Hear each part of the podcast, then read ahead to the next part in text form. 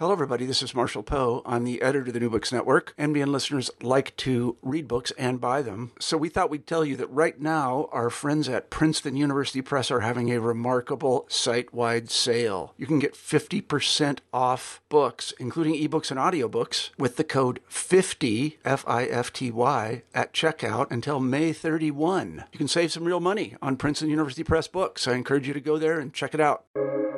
Welcome to the New Books Network. Hello and welcome to the Ganatantra podcast. This is Sariunat Rajan and this is Alok Prasanna Kumar. Thank you to all our listeners for tuning in. For those who are just getting familiar with the Ganatantra podcast, thank you for your patience. And that is for our long-term listeners as well. Thank you for continuing to tune in and listen. Today, we have a very interesting discussion lined up. We are joined by the author of The Great Repression, The Story of Sedition in India, Chitranshul Sinha. Chitranshul is an author and a lawyer, and he's the author of this book, of course, The Great Sedition, which is a wonderful read on the history of sedition law in India, which is contained in Section 124A of the Indian Penal Code. And for those who want to geek out, Section 124A reads, "Whoever by words either spoken or written, or by signs, or by visible representation or otherwise, brings or attempts to bring into hatred or contempt, or excites or attempts to excite disaffection towards the government established by law in India, shall be punished with imprisonment for life, to which fine may be added, or with imprisonment, which may extend to 3 years, to which a fine may be added, or with fine." Anshul's book traces the history of the law and explores its use from colonial times when it was used to keep the independence movement in check. He also examines its contemporary use and how it's enmeshed into the mindsets and capacities of the police force today, and reflects on its future as well. The legality of Section 124A is in question in court now, and there has been some hopeful, and yet Anshul argues it's inadequate as well. There's an order on that, but more on that soon, hopefully, in the course of this discussion. First of all, welcome, Anshul. Thank you for having me, guys.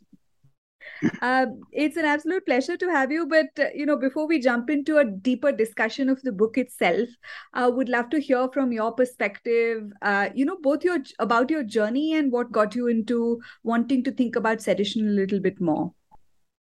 See, to be honest, I have never been a constitutional or a criminal lawyer in that sense. I've always been a commercial lawyer, civil lawyer, as the broader categories of a civil lawyer. But I started writing sometime in 2017. I started writing on and off some articles for some publications. So someone from Penguin, who's a very dear friend, just told me out of the blue, sitting in my room with my wife, and she just said, "You should write a book." And I said, "I don't know how to do that. I don't know what to write on." She's like, No, you will write a book." And then I don't know how things just fell into place. And sort of the Penguin guys, they made that suggestion that you should write on sedition. So I started looking into it because, to be honest, when they told me you should write on this one particular provision, I was like, okay, fine, I'll write 2 pages and it'll be over. What will you write beyond that? And there's just one section of the entire IPC.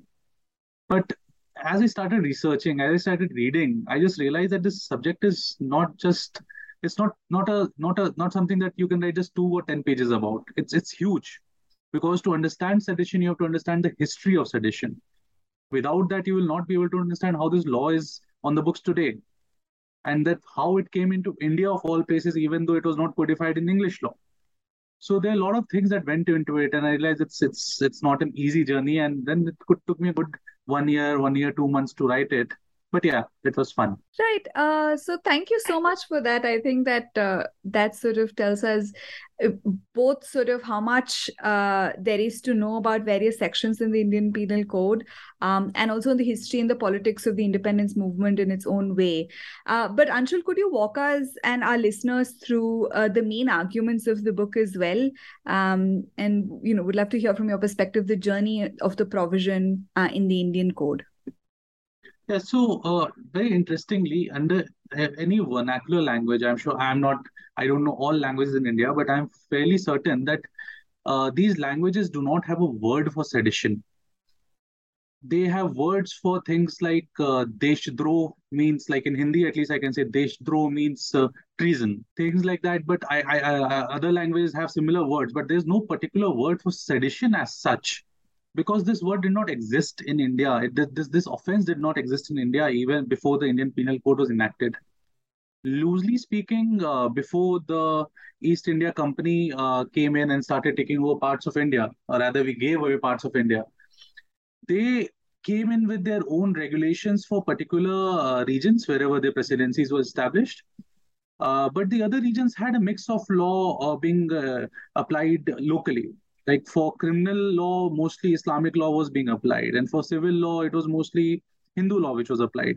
There was no set provision. It was upon the ruler of the day, the chief of the day, who would apply the law accordingly. So there was no one penal code for all of India.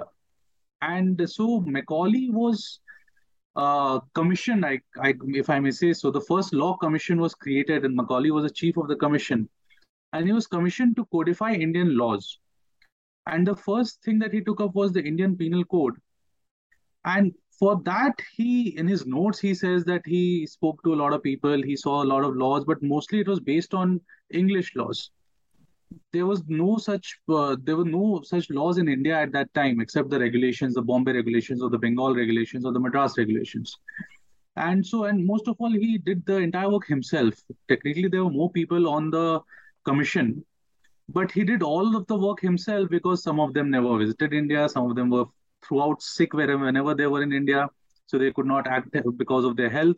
So Macaulay more or less did this single-handedly.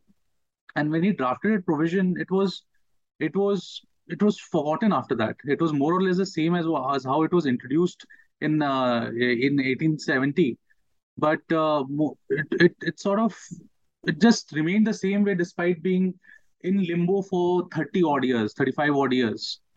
So this law was in fact brought into 1817 to the penal code, even though it was not part of the original penal code. And it was brought in mostly because of the Wahhabis. There was a Wahhabi movement across northern India. And the Wahhabi movement was not a nationalist movement. It was more of a religious movement. It was more of a movement. Earlier, it used to be against the Sikhs. Then its focus moved to the British. So it was mostly they imagined Islamic India in that sense, that Wahhabi movement, the Wahhabi India, if I may say so. So this was brought in essentially because of the Wahhabi movement and offences which are happening across Patna, Dhaka, Lahore. A lot of trials were held. So Barnes Peacock was the person who actually brought it into the code. It is credited mostly to Stephens, but Barnes Peacock is actually responsible for actually bringing it into the code. And that is when the provision against the offense of sedition was first introduced into the Indian Penal Code. So this leads us to an interesting point in this discussion, Anshul. And perhaps one thing which we perhaps should clarify for a lot of listeners outside the country also is that India was an experiment in codification of laws. Yeah. And this is something which only occurred to me much later while I was practicing as a lawyer, is that it's not as if the British imported their legislation into India. They used India as a testing bed for a lot of their legislation. And I think the Indian Penal Code was perhaps the first big example of that. Yeah, yeah. So essentially, even in England, it started with Bentham. And then he was sort of shunned from England. He moved to France. He moved to America. His first experiment, I think, was in France, but it did not succeed there. But then the school of thought that emerged from Bentham and his disciples going on to Macaulay, they saw India as a place where they could actually bring together a certain set of laws, because it was a large territory. You cannot govern such a large territory with various laws. It would not be uniform all over. And even that experiment, in a sense, they drafted something initially, but it was not actually imposed till after the Crown took over the government of India. So yes, it was an experiment. And Stephens, in fact, tried to create a criminal code for England, but again, that failed there. That didn't happen there. in India, to be honest, I'm not a colonialist, but to be honest, we are very fortunate to have the criminal code and the penal code and the civil code, because otherwise it would have become very complex, because India being so diverse, we have very different set of thoughts, very different beliefs behind procedure. Like in the Northeast, if you would go, like I recently wrote about a place called Kolhan in Jharkhand, which still does not have any civil procedure code. There are places in the Northeast and the tribal areas where they do not recognize these sort of legal systems. So India was an experiment. I would like to say, I don't know how much you guys will agree with me or not, but I would like to say that this codification in India has actually succeeded. Unlike in other places, it has actually succeeded. And if I have to take a very particular parameter of that success, one is, of course, it got exported. You find variants of the Indian Penal Code in countries as diverse as Nigeria, all the way to Singapore and Malaysia and beyond. And you find very similar provisions. For those of you who are not Indian listeners, the 419 scam actually comes from section 419 and 420 of the Indian Penal Code, with slight changes in numbering, which deals with cheating and fraud. Some of you may have come across this in the context of email scams and frauds. The other perhaps parameter of success is how little there has been a need to change some of the substantive provisions of this, right? We see that the definition of murder, and I think this is the most popular one, section 302 of the Indian Penal Code, for 160 years hasn't changed. I mean, there have been lots of judgments. People have, lots of cases have come up, but nobody has yet come up with a definition of murder, which even 10% of people can agree is better than what we have on the law. But I want to come to one other point, Chitranshul, and I think this is something which needs to be placed a little bit in historical context before we go into the sedition aspect of things. The idea that the government would be limited by laws, I think that is one important point that I think sometimes gets missed in discussions about this, because the Code of Civil Procedure, the Code of Criminal Procedure, especially, and the Indian Penal Code mean that even the government has to follow these provisions of law before they kind of make uphold someone criminally responsible for an act. Yeah. So unlike England, where the crown was sort of the head of the political system, and the parliament ruled. In India, at that point of time, even though the crown was sitting in England, in India, we had a government which was controlled from, or rather remote control, like this popular term is nowadays, remote controlled from abroad. And even then, this is my theory, of course, this is my theory, that they would always want their own representatives to act within a system, to act within a structure, rather than give them a free hand, because they did not want to lose control of the bureaucracy, control of the administrative systems in India. And Britain, even for all what it did, it considered itself a civilized state. Even though earlier, I'm talking about the time of the Nandakumar case, they had the death penalty for forgery. So you had death penalty for forgery, but you considered yourself a civilized state. So they sort of thought that they were doing the natives a favor by giving them a system and being benevolent rulers, in a sense that, okay, fine, I'm ruling you, I'm imposing all sorts of draconian revenue systems on you, but see, I'm making the government accountable to the parliament there or to the crown there. You have a system to work with. This has extended beyond independence also, but now it's debatable how much the government is actually working within that system or working around that system anymore. I really don't know what it is anymore. That's true. And before we get to that, there are a couple of other things. And I think sedition, because the provision has been around for such a long period of time, I think it's worth sort of going through a little bit its immediate pre-independence history, post-independence history. And of course, this provision, I suppose a lot of us have heard the stories of it before we actually read it ever, because of the number of freedom fighters, the number of people in the independence movement who were jailed, who were in some way either tormented by it in some way. Perhaps we can talk a little bit about the independence experience of the sedition. Yeah, so when sedition was first, the first case for sedition was actually in 1891. It was more than 20 years after the law was introduced. And it came from a newspaper publication in West Bengal, and today's West Bengal, of course, and then Bengal. and it's called the Bongobashi. What the article was, in fact, was again what a criticism. I would say it could be a harsh criticism, but it was a criticism of the age of consent law. And it's very interesting because at that time the age of consent for girls used to be 10 years, and the man was allowed to consummate marriage when the girl was 10, and they were increasing it from 10 to 12, and that was seen as an attack on the Hindu culture of India, Hindu culture of Bengal or Bombay. And even though reformers like Tilak, they were all for increasing the age of consent, they did not want the government to do it. They wanted reforms internal. They wanted the society to do it itself rather than getting an external force to do it for them. Because Tilak, for whatever his views were, he was a reformer in the sense of that period. But others were not as moderate about it as Tilak was. They were militant about it, and they saw it as an affront to the entire system. So they wrote articles criticizing the law. And the first trial was, in fact, against that. It ended in an acquittal. It ended in mistrial and acquittal later. But so going back to the offense itself, see, sedition in England was not seen as an offense individually. Like, it was not sedition individually. It could have been. It could be seditionary language used, seditionary defamation, or seditionary acts. In India, sedition has more or less been seen as, or through English history, as an act of defaming the government. But the difference here is that the act of defaming the government doesn't have truth as a defense. Unlike if I defame a person, but I have the truth as defense. But if I'm defaming the government, and it gives sort of rise to hatred against the government or feelings of disloyalty against the government, that's good enough for this offense of sedition to be invoked.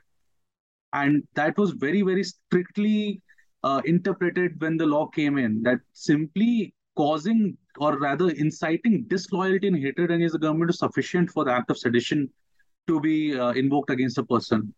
Like Tilak's first trial, he wrote articles criticizing the government's role in curbing the plague in Pune. And the commissioner of Pune got assassinated. They directly linked it to his speeches and his writing, which were given during the Ganesh Chaturthi with the Shiva. I'm forgetting the place. Shivgarh? I'm forgetting. So I'm so sorry. I'm forgetting the place. But at the festivals, he gave certain speeches, and they linked it directly to the assassination of Rand. And they said that it was because of what all he said, he is guilty of sedition. So he tried to defend it. He said it is just an criticism of the government step, because what they were doing in Pune, they were just pulling people out, burning houses, and they were destroying property, saying that plague is spreading, we need to just evacuate everyone. People thought of it as a land grab, as a property grab by the British. And so the British thought that this is sufficient to invoke sedition against him. Again, things against the Chapekar brothers. So, I'm sorry, I just lost my train of thought here a little bit. Don't worry, we'll edit. Yeah, go back. We'll edit. Yeah. So, sedition was initially imposed very, very strictly, interpreted very, very strictly. And in fact, even for the trials of Gandhi, Nehru. So, but till just before independence, there was a judgment which said that simply giving seditionary statements is not sufficient. It should either incite violence or should have the tendency to incite violence for it to become an offense of sedition. But this was quickly overruled by the Privy Council. They said, no, nothing doing. We are not going to give people that leeway to interpret this law. We have to implement it very, very strictly. The freedom movement is very strong. We have to implement it very, very strictly. This must have been the thought process. And so they again curbed the interpretation that a judge could have given to make it very, very strict. So that is how the position was till independence. Post-independence, the questions came up before various high courts, the Allahabad High Court, Punjab High Court, Patna High Court, Sikkim High Court.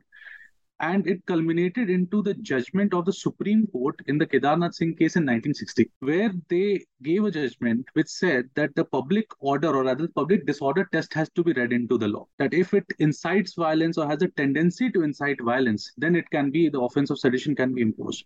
But unfortunately, they do not define what public order or disorder is to that extent. So what is violence? If I give a statement and people go and damage some park benches or street lights, that is violence. But is that sedition? It's not. So the test, or rather how it should be tested against whether we are a democratic society today, is the government as brittle that an act of vandalizing few hoardings or few parks, can it bring down this government? No, it cannot. A public disorder, every public disorder following a speech is not sedition. But that test was not laid down. So it's given a lot of room for interpretation over the years. And it's been abused in some cases. And in some cases, Supreme Court has come down and said that no, certain things are not sedition. Simply carrying arms is not sedition. Simply being part of a Maoist organization is not sedition. So this, and the government till very recently, can I go into this now? The government till very recently tried to save this provision when the challenge came up before the Supreme Court. The government said that they will lay down parameters on what the police authorities in various states can do and not do under Section 124. And the Supreme Court said that we cannot leave it up to you. The Supreme Court said that we are passing an order, but we are requesting you not to implement it. There was no order staying the provision. There was no order injuncting the police from filing FIRs under 124A. But they said that whoever's facing the provision today, facing trial today, should be given bail. If something new is registered, then immediately bail should be given, instead of saying no FIR can be registered. And they in fact told the government that now you go back. Now you see what you want to do with the law, then we'll look at it. So today the law is in a limbo. Today nobody knows what's going to happen. With the change of government, something changes. With the change of the law minister, something changes, or the home minister, something changes. Nobody knows where the law is going today. The hearing was supposed to be held in July, but it's still not happened. So let's see where it goes.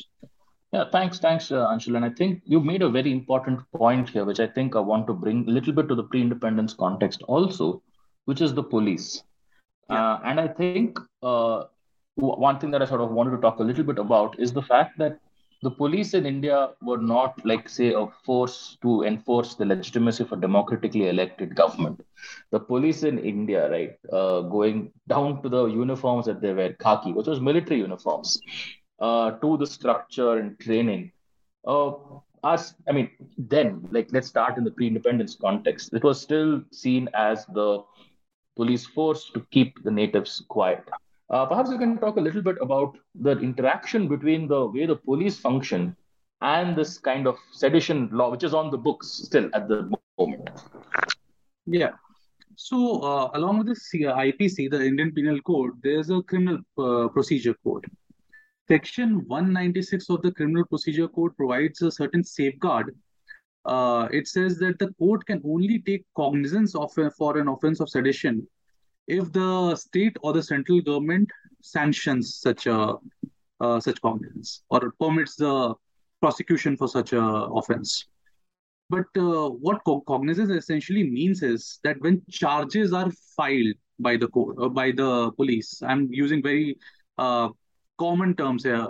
When charges are filed by the police and the court has to actually see whether it has to frame charges for trial or not, that is the time when the court actually takes cognizance of offense under Section 124A.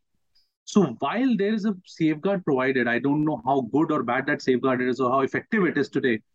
But while there is a safeguard from taking cognizance, there is no safeguard from arresting people or while registering FIRs. So a constable today who's sitting in a small police station in Jharkhand can still today register a case under 124A against a tribal who's trying to assert his land rights, which has happened in Jharkhand. And I'm just giving a tribal's example, but it's a movement in Jharkhand. And there are policemen on record in Jharkhand and Tamil Nadu against the nuclear plant. There was a movement. There are policemen on record saying that they invoked the provision to create fear amongst the population. Because there's no guideline when a FIR can be registered under 124A. It was only in the Aseem Trivedi case in Maharashtra that the High Court gave certain guidelines that a law officer or a police commissioner has to first give his report whether such an offense is made out or not, only then you can register an offense. But there's no such pan-India guideline. So today, a simple constable sitting in a small police station can register your offense against you. And as the procedure is the punishment, we keep saying this, we keep shouting hoarse that the procedure is the punishment. A poor tribal does not have the means to get lawyers to get bail. So he'll be sitting in custody, he'll be in prison for as long as the police wants him to be. And so today, what was a weapon of the colonial police has become a weapon of a democratic police force. Because at the end of the day, the hangover still exists. The police still feel they're the masters of the population. That hangover is still there. So the weapon is still there. The tools are different. The weapon is still there. No, that's a fascinating way of putting it, and very much brings into light the questions of the way in which the police itself in India function.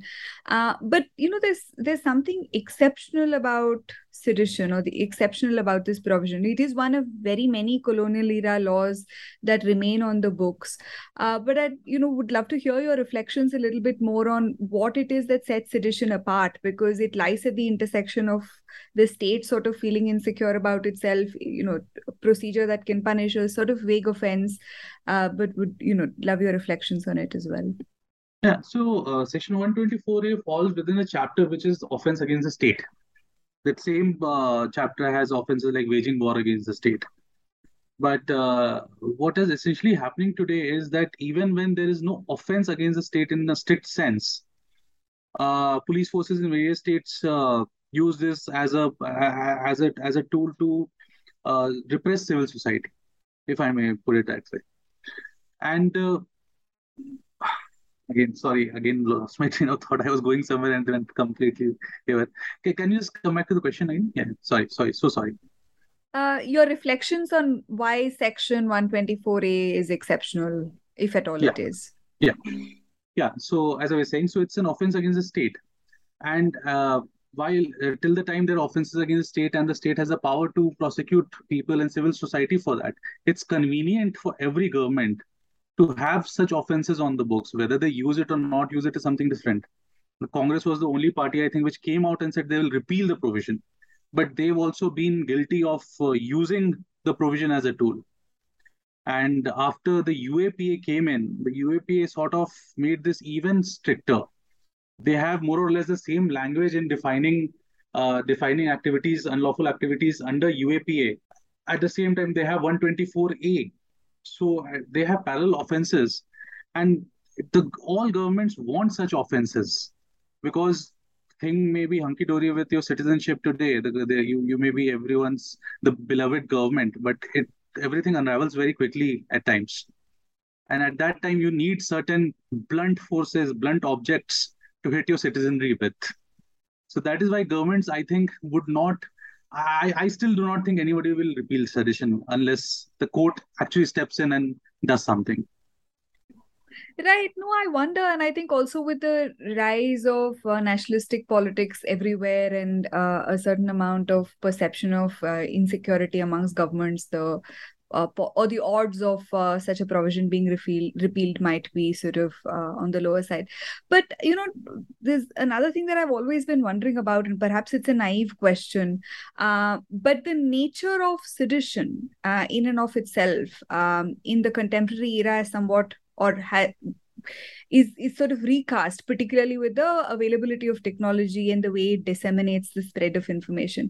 Is there something to think about here, particularly with respect to provisions around liability for intermediaries or those disseminating information? Because the way in which these notions of fomenting hatred or inciting action, some of the language that the provision itself uses or language around it has evolved, what happens of that in this day and age? Because there are competing interests at play, in the sense that platforms, etc., are interested in the dissemination of such information, whereas a lot of the the navigation around such disaffectation can be managed through sort of keeping information contained. So I just inviting your reflections on this tussle. Yeah. So earlier, even pre-independence, what would happen is that the author of an article, a seditionary article, and the publication, the editor of the publication would also be pulled into the prosecution.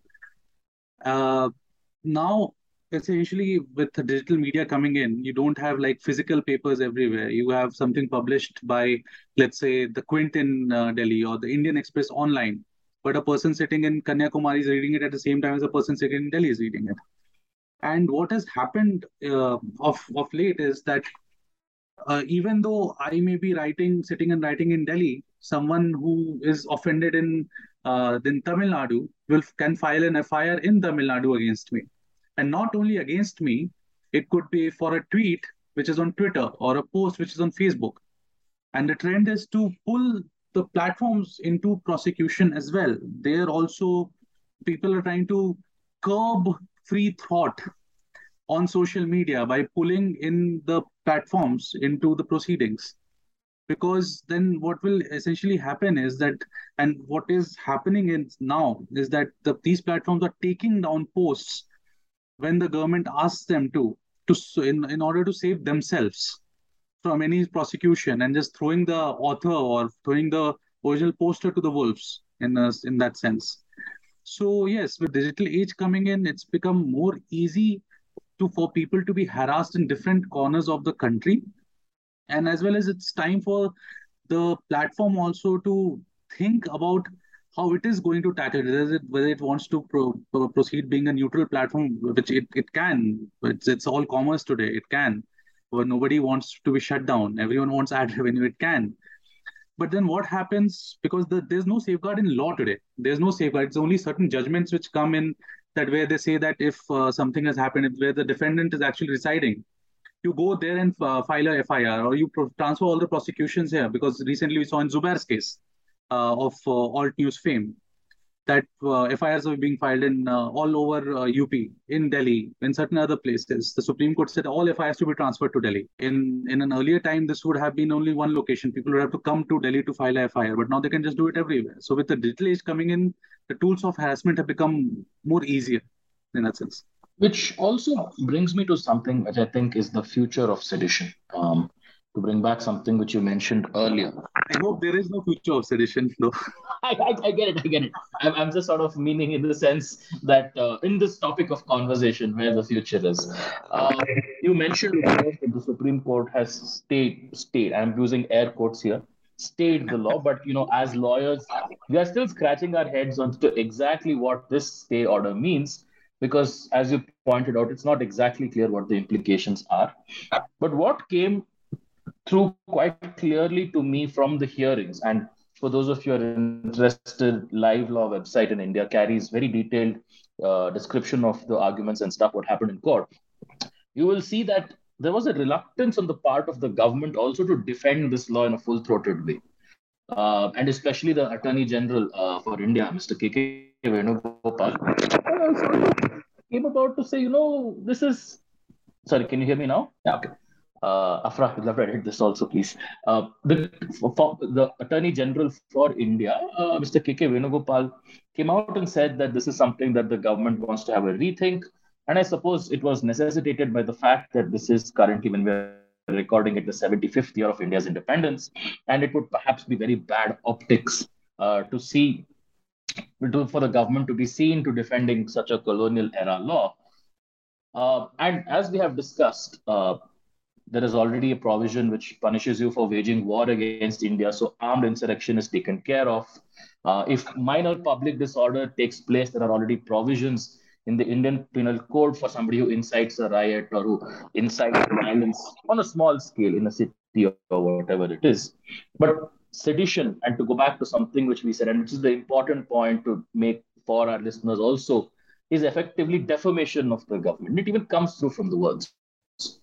So to sort of talk about not the future of the sedition itself, and we hope it goes away, do you think, Anshul, that it makes sense that the best, perhaps cleanest solution is to just repeal 124A, just get it out of the statute books? And do we see that will kind of settle the debate about this?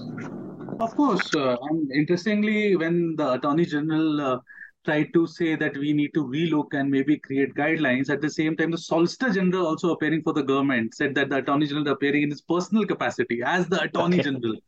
But the Solicitor General was actually representing the views of the government, saying that let us consider this first, do not pass any orders. So there was a open difference of opinion. It could be a difference of opinion during the court hearings where the Solicitor General was physically in court and the Attorney General was appearing through VC before the court. And the Solicitor General clearly said that I am appearing for the government. So the Attorney General's views may be his own views in that sense. But yeah, coming back to the point, see, on one side, you call it Azadi Ka Amrit Mahotsav and you want to shed colonial baggage by renaming roads. I think it's a better way to shed colonial baggage is by just doing away with these draconian laws, which are meant for the natives, right? And UAPA is there for good or bad. The UAPA is there. Maybe the UAPA also needs the repeal or watering down. That's a separate question altogether. Or maybe safety walls, because 124A needs to go. I have no doubts about it. What can be done after that is a different question altogether. While the government does need certain laws to protect national security, like I do not envy the government. I do not envy the Defense Ministry or the Home Ministry. They do need certain provisions to protect the government against certain elements. But is 124 a way to go forward? No, it is not. Is the UAPA a way to go forward? I do not know. Maybe with certain safety valves, but like in the Defense of India Act, which is called the Rowlatt Act, the Black Act, even that had a safety valve. Even that said that only when an emergency is notified that the Rowlatt Act will come into play. But the UAPA has no such provisions. It's called a Act for prevention of something. But what you're actually punishing is by not giving people bail who are accused of terrorism, because accusing people is very easy. Proving is difficult. And once you accuse someone of something like terrorism, then that person may not get bail for 5-6 years now. And this is happening. That is happening in the Elgar Parishad case. That is happening in the case against the with regard to the riots against CAA. So does the UAPA need safety walls? Yes, it does. Does it need to go away, be done away with completely? That's a question I would rather not answer at this time. But 124A, yes, it needs to go. Thank you, Anshul. And I think that sort of brings us very squarely to perhaps maybe the jumping point for your next book, hopefully, if you will be working on one, which is not the future of sedition, but perhaps the way our criminal legislations, in some senses, kind of increase police power at the expense of citizens' rights. And I think this is the deep irony of the conversation that we are having, which is that here we are 75 years after independence. Here we are 72 years after the Constitution of India came into effect. We are talking about a law which was 70 years old by the time the Constitution came into effect. And we are still thinking about how do we get rid of this? We haven't actually gotten rid of it. And instead, what we find, and coming to the closing point that you have sort of made, this idea that we can empower the police to silence citizens' critiques, dissent, has seeped into other parts of it. The Unlawful Activities Prevention Act, which you mentioned, which we see is being used against opponents in civil society and now increasingly even against political opponents. I think this is something which perhaps we need to worry about, that it is not just Section 124A of the Indian Penal Code that may be one manifestation of this deeper problem, but perhaps we may need to think about a deeper problem that we see with the nature of the Indian state. Before we close, maybe one last thought from you about where do you sort of see this larger reform of Indian police and Indian criminal legislation going? What do you see could fundamentally spark this kind of change? Yeah, because see, like you said, it needs to go away. Even England has done away with the law. People who gave us the law have done away with the law, but we still have it. And police reform in India is actually something which I feel very, very strongly about. We need to have a procedure in place or a system in place which creates accountability. Today, these laws, they protect public officials from acts which are done to carry out the law. But whether it's been done maliciously or whether it is bona fide, that is something that the courts essentially do not never go into. In Nambi Narayan's case, they went into it. The Supreme Court gave compensation to Nambi Narayan. But when it came to the Akshardham accused who acquitted, the Supreme Court refused, saying it will open up floodgates. So you can't have a system where the judges can pick and choose where they want to give compensation, where they don't want to give compensation. There has to be a statute in place to create such accountability, because till the time there's no accountability, whatever police reform policy you might bring in, it is not going to work. It is not going to work because the audacity, the brazenness is never going to reduce. Now, there's an example of recent examples now. Wherever the police are not following the Arnesh Kumar guidelines, like for the other listeners, Arnesh Kumar guidelines have been framed by the Supreme Court, which say that in cases where the punishment is 7 years or below, you have to first give a notice to the accused before you arrest them. And it's given powers to the high courts in various territories that where these guidelines are not being followed, punish the policeman responsible. Punish him for contempt, punish him, send him to prison. And that is what certain high courts have already done. They've sent the errant policeman to prison because they've failed to follow those guidelines. So now I am personally seeing a sense of fear being created in the policeman's mind that, okay, fine, I need to give a notice first. Whether they arrest the person a day after that or 2 days after that is different, but they are giving that notice first. So that sense of fear has to be created. I'm actually calling it a sense of fear because our police force is fearless. They know nothing is going to happen to them. That sense of fear has to be brought in by judicial intervention, because I do not see the parliament enacting any such statute. Till the time that does not happen, police reforms are not going to happen across the country. And that's great. And I think that's the note to end on. How can we turn the fear of the law from the citizens to the police? Yeah. And I think that's possibly the way that the path of reform lies ahead in India. But thank you so much, Anshul, for having spared your time for this conversation. This has been a fascinating discussion. We have covered quite a bit of ground, and for our listeners, we have only scratched the surface of the depths that Chitranshul covers. Please do pick up his book. It's available on most major platforms. You will find links in our description. And once again, I'd like to thank you all for having tuned in. I hope this was an interesting conversation for you, and I'd like to encourage you all to stay tuned for more episodes. On that note, I'd like to thank Chitranshul for joining us. Thank you, guys. And of course, our production assistant, Afra, who has been patiently helping us with this process. And with that note, I'd like to say bye on behalf of Saryu and me. Bye. See you. Bye. Bye-bye. Bye.